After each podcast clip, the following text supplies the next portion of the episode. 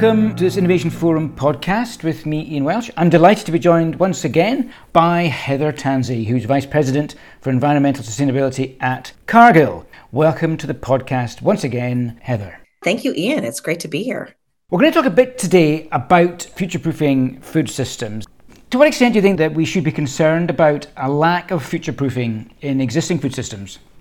We as a global community have really experienced some shocks to our global supply chains over the last couple of years whether it was covid the conflict in ukraine or even you know just some of the ongoing stresses that we have to our transportation systems.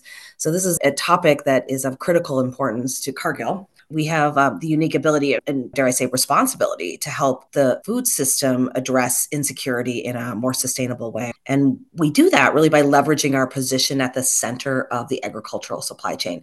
So one of the powerful things for Cargill is that we sit as a connector, both going up the supply chain, working with farmers and ranchers, and then helping connect them down through to our customers who eventually are putting the food on the plates of consumers. So, to your question, Ian, should we be concerned? At a high level, no. The food system is strong and resilient, and we're constantly working to prepare for the unpredictable things that happen. But we also have to be aware and informed and we can't take our eyes off the ball so to speak on this particular challenges there the food system faces a lot of stresses and it's critical that companies like cargill are engaged and thinking about how do we prepare the food system to be robust and resilient into the future interesting you say that you feel a responsibility at cargill why is that just as a global food company, our purpose is to nourish the world in a safe, responsible, and sustainable way. In order for us to achieve that purpose, right, we have to think about what does a future proof food system look like? How do we ensure that our food systems are resilient, that farmers are able to access markets to produce food that can move around the world? Today, there are lots of challenges, right, that the food system faces. In particular, I think about climate change. Climate change is having a direct and growing impact on people and the planet. And so it's critical for the food and agricultural industry to start to address these challenges. What are the driving factors then behind potential future food supply shocks, do you think? I mentioned a bit about climate change. Climate change is a really critical issue that we need to address. We're already starting to see impacts to our agricultural systems where you may have water challenges in our supply chain. And we really need to think about that and take a localized approach to what can be global challenges that we're facing across the food system. You think about, about water challenges as an example.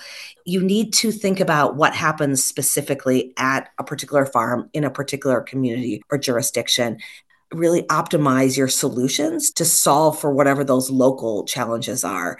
And when I think about climate change and, and some of the impacts that our supply chain sees, I think about conversations that I've had with farmers across southern Minnesota and Iowa. We're working with them to implement regenerative agricultural practices like cover crops and no till. And part of the reason why the farmers are telling us that they're interested in these practices is that they're concerned about the cost to irrigate and the cost of pumping water to grow the crops. By using regenerative agriculture, they know that they will reduce their dependency on water and reduce their costs overall. So it's helping them to be more resilient in a system where water scarcity is increasing due to some of the changes that we're seeing in the climate.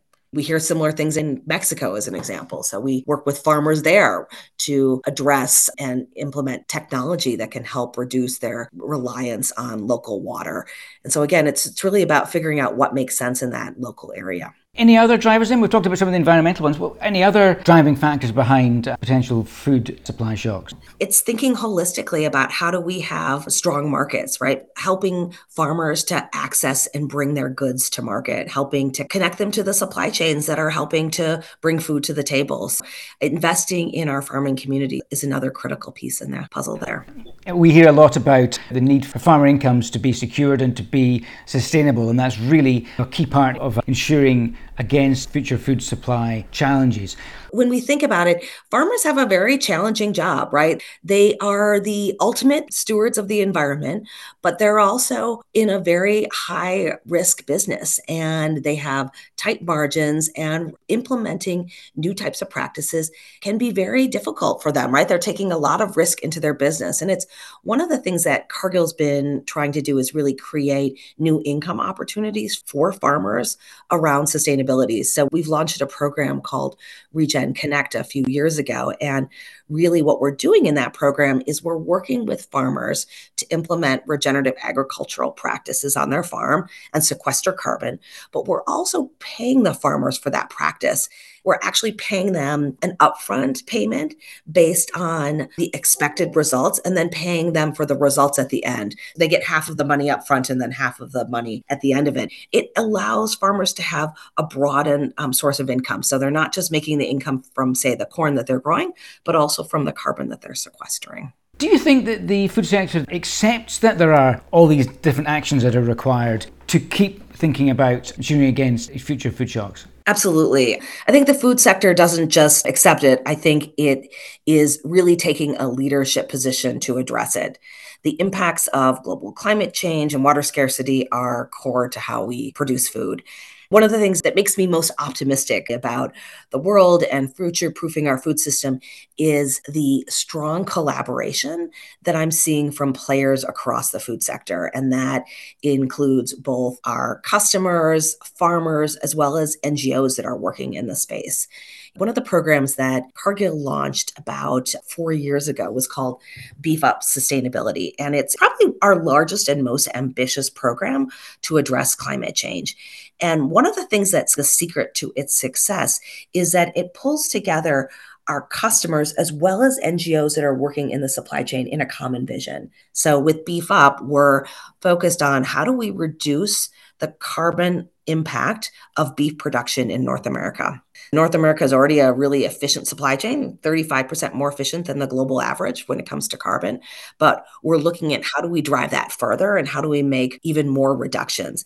And so, what we're doing in that program is we're partnering with folks like the National Fish and Wildlife Foundation and customers like McDonald's, Burger King, Target, Nestle, Taco Bell, Walmart, as well as pulling ranchers to the table to say, what types of innovations can we start to test and scale throughout that beef supply chain? And to me, it's the power of collaboration and the power of learning that really makes a big difference.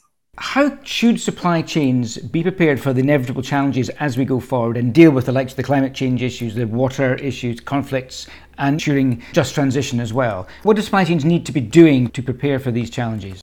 I think it's critical for supply chains to be thinking about how do they both put themselves on a trajectory to reduce their climate impacts, right? It's critical that we find ways to sequester and remove carbon from the practices that we have in our supply chain. But it's also critical that we think about how do we adapt to the situation that we're in today. Climate change is real, we're seeing it on the ground. It's important to have a focus on reduction of emissions as well as that adaptation piece. And so, I mean, I talked a bit about our Beef Up Sustainability Program. You know, that's very much focused on how do we implement practices like improved grazing that has impacts in terms of sequestration carbon, creating better habitat for wildlife, but it also creates a more resilient ranch. So it means that the impacts of drought or other water challenges are minimized because of the grazing practices. You've got that twofer, if you will, right? You have the impact of reducing emissions. And as an example, Beef Up is estimated to have over 2 billion metric tons of carbon reduced through the program through just through sustainable grazing practices. But you also have that increased resiliency to changes and impacts. So as an example, Beef Up has an estimated positive impact from grassland restoration is more than 25 billion liters of water saved and a reduction of close to 500 metric tons of pollution due to reduced runoff and impact from the agricultural sector. So it's really important, I think, to be thinking about both of those things in concert. You mentioned a lot of brands just now. What do you want to see from them in helping you and helping your growers to really get to grips with all these issues? And again, back to thinking about preparing for potential future supply shocks? I think it's about bringing that collaboration to the table it's about helping to invest in innovative solutions. I think we, as Cargill, is sitting in the center of the supply chain, play a really critical role in partnering and connecting our customers right back to the farmers. We play an important role in listening to farmers and understanding what their challenges are, and then how can we bring solutions to the table to help them implement the practices that they're looking to do. Brands downstream can play a critical role in scaling and de risking innovative practices. A perfect example of this is a project that we've just launched with Nestle. In the UK, we have a cocoa production facility, a confectionery site, and we're looking at how can we take cocoa shells, so it's really a waste product coming out of chocolate production, and use them as a potential input into low carbon fertilizer. By Nestle and Cargill partnering together, we're looking at how can we use this waste product, right, to create an innovation and reduce the carbon impacts of the agricultural community in the UK. And if successful, we believe that this project could lead to up to 7,000 tons of low carbon fertilizer being produced and offered to farmers in Nestle's UK wheat supply chain. It's about making those things possible. It's about thinking about our systems in new ways and finding ways to bring innovations to farmers and help them scale them. Are you seeing a real level of interest and willingness to take things forward. We talked a bit about this before about the food system as a whole, accept the need for these changes. Are you seeing that from the sort of brands that you mentioned? Absolutely. What we're seeing is a growing focus on acting today, acting urgently, right? Making moves, partnering with farmers on those projects that both reduce and adapt. I'm seeing a greater focus on innovation and partnership in the space. And I've talked a bit about innovation from thinking about waste in a new way. We're also thinking about how do we transport and move products in different ways. Another exciting thing that Cargill has launched over the last couple months is this concept of wind wings. So we're working with Bar Technologies and Yara Marine Technologies to test out what seems like kind of a simple idea, right? We used to have our ships moved by wind, but what if we rethink about it? So we're testing these rigid sails. They're essentially made of steel and glass and, and what they do is they help cut the fuel consumption of a container ship by roughly a fifth, bringing common sense ideas like how do we leverage the power of wind to major shipping routes to help reduce the carbon impact of moving products around the globe. It's just critical for brands to start to really question and look at every part of their supply chain and say, how can we innovate? How can we bring different solutions to the table? How can we support farmers to implement the practices that they're looking at doing throughout their supply chains. And I guess a large part of this for some brands is going to be reconnecting them with the growing communities, the farmers, as you mentioned. If you are, for example, in the sourcing cocoa, there's been a growing sense of crisis in the cocoa supply because the farming communities were increasingly aging, increasingly very much located in that core part of Ghana, Cote d'Ivoire, and West Africa. There was almost a sense that without action on behalf of the brands and their partners, there's a real sense that there was a supply crisis for cocoa. And like reconnecting with so many cocoa initiatives seem to be all about reconnecting the consumers to, to a sort of extent, but then also particularly the brands with their farmers. Are there any other commodities where you've seen that sort of approach? You know, I think you're absolutely right. And cocoa is a great example of that, right? I, I think it's important to look at the different supply chains and understand what the unique challenges that each supply chain is facing. And cocoa and chocolate is a great example. If I think about the farmers that we're sourcing from across West Africa, in many cases, those communities are facing significant water pressure as we're looking at building a resilient food system, how do we ensure that we're addressing the challenges that our farmers are facing? As an example, Cargill is working with Global Water Challenge, right, to understand what the water risks are in the specific communities where are the farmers that are growing the cocoa that is made into chocolate around the world are living and working through the work that we're doing with Global Water Challenge, we've invested $3 million over three years. And we're working to specifically understand what are the risks? What are the challenges to having safe drinking water and sanitation? And then developing strategies that target the specific needs of those specific communities. And I think taking that localized approach to what the challenges are on the ground is really critical to advancing that sustainable food system in those different areas. Clearly, it's an evolving, fast moving situation in many instances, but the, what are the knowledge gaps? Where do we need to be learning more as we go forwards? You know, I think it's about bringing more people to the table and helping people understand what the specific challenges are. Because we've talked about cocoa and chocolate, we've talked about farmers in Iowa and water stress. Sometimes the innovators in the world that are building these solutions don't necessarily have access, right, to the farmers that are having the challenges or day to day trying to drive a sustainable food system. Bringing people together to help people better understand what those day to day challenges are can be very powerful. A good example of this would be I was privileged to travel to Brazil last spring and meet with a number of our farmers as well as meeting with a number of innovators. And so we partner with a group called AgTech Garage. It's kind of a startup incubator where they pull together a whole series of small companies there where innovators are looking to make agriculture more sustainable, find ways for them to partner together. And when I connected with a number of innovators, one of the things that they told me, you know, loud and clearly was that they just don't feel like they have access to the farmers and they can think about what might be better in that space, but they need more access to both the farmers as well as to our downstream customers in the food chain. And that led to a workshop that we're hosting where we're pulling together innovators in Brazil farmers that are working on the ground to implement more sustainable agriculture techniques, as well as food companies to really have a candid conversation on what are the challenges and what are the solutions that are needed in that space. We hope by creating those connections that we're able to create that spark where we really help to bring those new ideas forward. I think it's just getting more attention on this space, having more folks be better informed about what the particular challenges are, and then creating those opportunities opportunities for partnership and collaboration. Is this all part of the decommoditization of supply chains that we've heard about? It's about helping raise the voices of farmers. I don't know if it's a decommoditizing as much as it's helping to create connections amongst innovators in that system as well as the growers of the food. What are the solutions that we need to scale and bring forward to make our food systems and to continue to make them future proof? Ultimately, then, is a truly high yield, low impact food system possible, do you think? I believe that it is. We have been seeing significant improvements to our food system year over year for decades. And we know that there are best practices in certain geographies and certain parts of the world that we can scale and apply globally.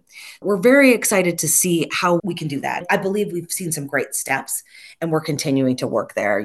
As an example, in North America, Cargill partnered with the Soil Health Institute to really understand the impact of regenerative soil health systems to better understand how we can scale them more broadly across North America, but also bring those practices to other parts of the world where they may not be used as commonly. And, and some of the things that were critical in that is just understanding what the impacts of those practices are. And we found that implementing regenerative agricultural practices, when we interviewed 100 farmers in the Midwest, 85% of them said, yeah, it's actually increasing their net income. We were able to even narrow it down to the dollars that they were seeing per acre. So, uh, corn farmers, as an example, saw an increase of $52 per acre by growing corn. So, these practices can really be impactful. They also reported, I think 97% of farmers talked about increased crop resilience to extreme weather, and 67% reported higher yields. So these are really impactful practices that we just need to invest in helping farmers to scale.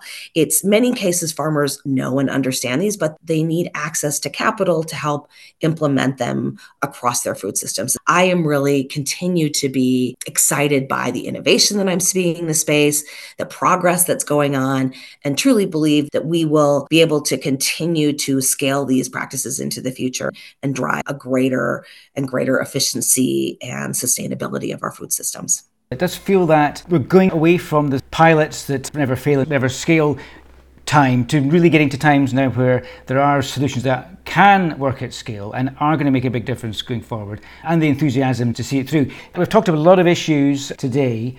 What's the one thing that you think people should be thinking about when it comes to future proofing the food system? I probably sound a little bit like a broken record, Ian, because I do think it, food systems and resiliency start with farmers. We have to partner with and listen to farmers. They're the ultimate stewards of the environment and the earth. I think we have an important role, folks like Cargill and folks in the food sector, in elevating their voices, investing in training, investing in practice change for them, and then working alongside them to help them achieve our collective goals for the planet working with farmers and elevating their voices is just key to how we're going to drive progress in this space. Well, it's certainly always really interesting to hear from farmers. We do involve farmers now in our events as best we can, and also we get them appearing in the podcast weekly at the moment. We're very, very keen to get farmers' voices. For now, though, Heather Tansey from Cargill, thank you very much indeed. Thank you, Ian. This has been great to have a good chat with you.